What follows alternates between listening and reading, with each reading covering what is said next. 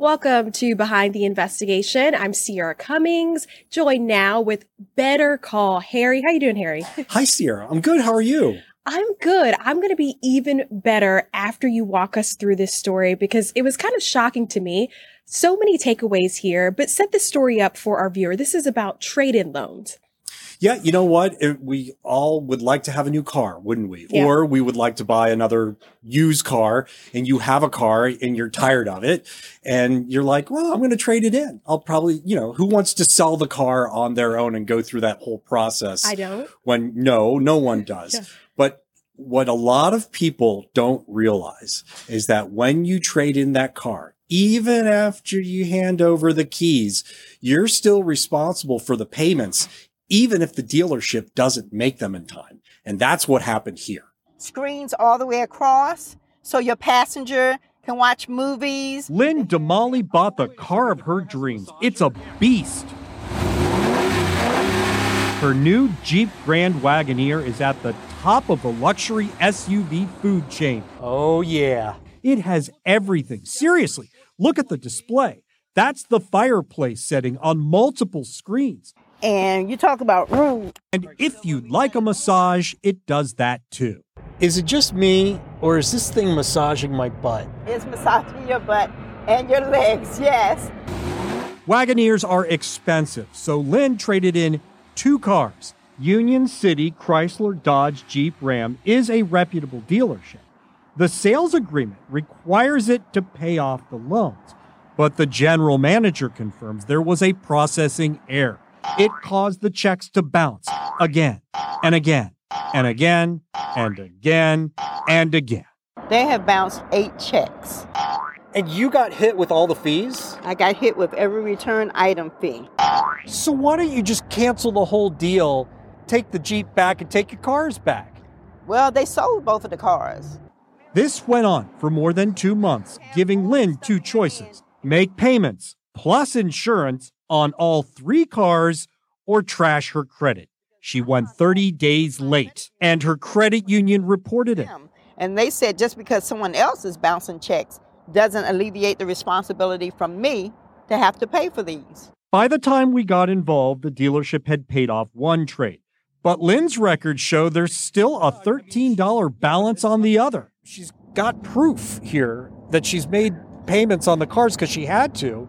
The general manager said he'd been trying to reach his customer for a week. October 24th, I made a payment of $720. The two finally connected, but it's not resolved. This is the last offer. We calculated $2,811 in payments and bank fees. If I convince my superiors to move that reimbursement to 5K, would that be acceptable to you? So Lynne, I'm sure, was much happier. You were able to help her to some extent. Well, to some extent, because remember, they're, they're, they've offered her an amount and they've suggested maybe raising that offer to $5,000. But even now, they haven't resolved the issue yet hmm. because she's reached the point now where she's traded in two cars. One of them still has a $29 balance for a late fee, which means the loan is not paid off yet. Wow. Um, and the cars are no longer in her possession. She would just like to, believe it or not, hand back this beautiful Grand Wagoneer to car. them. It's a beautiful car. Um, but she'd just like to hand it back to them and just be, Be done, done with with it, this and, and start over. Um, but we're not there yet. And I kind of suggested to her, you know, I said, look at the offer hmm because you're out over $2,800 and they're suggesting $5,000. Maybe you want to take that. It's not my job to, to give recommendations. We're not attorneys. We're, we're TV investigators. Um, but you know, I mean, that's something to think about. And she's thinking about suing Sierra. And here's my response to that. Cause I've already spoken with an attorney to get their opinion on this. Mhm. What is she going to sue for other than the amount that they owe her? Um, can you sell a car without a title? You can in Georgia. Um, you know, eventually you have to provide the title to the new buyer or to the company that they're financing it with. Mm. But it doesn't have to happen right away. So if she's going to hire an attorney, we're looking at a $5,000 retainer. Yeah, And- is it really worth it? Is it, you've got to negotiate. And I hate to say it, it's not fair. Mm. Like the, the dealer should take care of this. And if they do this consistently where they don't pay off the trades, um, you know, what's a reasonable amount of time? Most people expect 30 days because your tag is going to expire. 30 to your tag, the, the temporary tag expires in 45 days. But if, if the dealership has a pattern of not paying off the loans on cars, then they can get in trouble. Then they could possibly lose their license. But in this case, it appears to be like a one time thing. a lot of people are going to wonder, well, what does the law say? There, there, there's no real Georgia law on this topic, right, Harry? No, we, we, I called the, the Georgia Department of Consumer Laws, uh, Consumer Protection Mhm. Division. And, you know, it's a business transaction. So yes, they, these, the dealers are usually pretty good. It's in their best interest to pay off the car so that they can turn around and sell it again and process all the paperwork. But in this case, the general manager told me that the woman who usually does it, she went on maternity leave and then their corporate team in, in Houston was handling it and it was a different process there.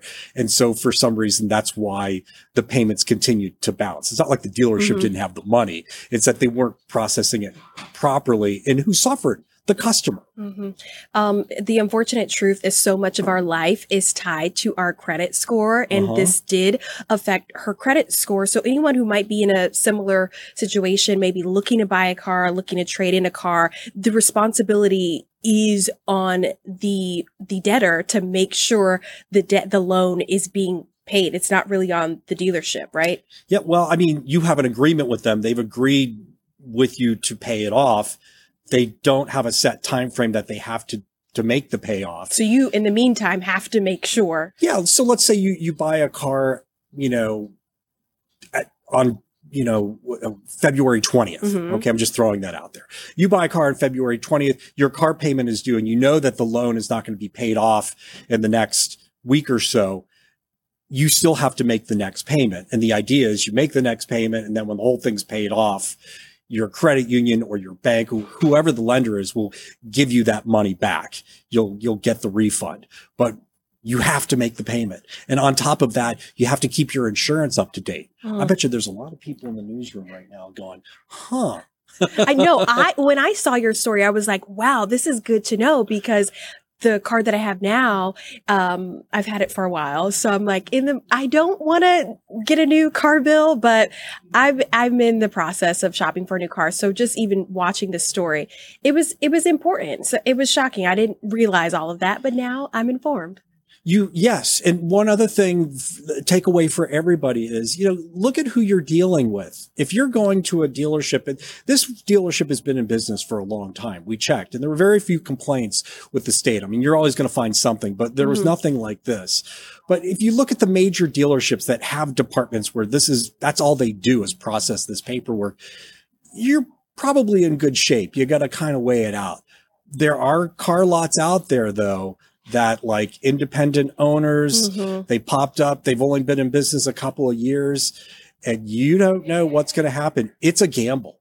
It really is. You are taking a risk and you got to weigh it out. Yeah, and that's why we have you if things go wrong. Excellent work, Harry. Uh, thanks so much for this story. Be sure to watch Behind the Investigation on all of your platforms, social media. We've got it on streaming. Check us out. Thanks so much for joining us.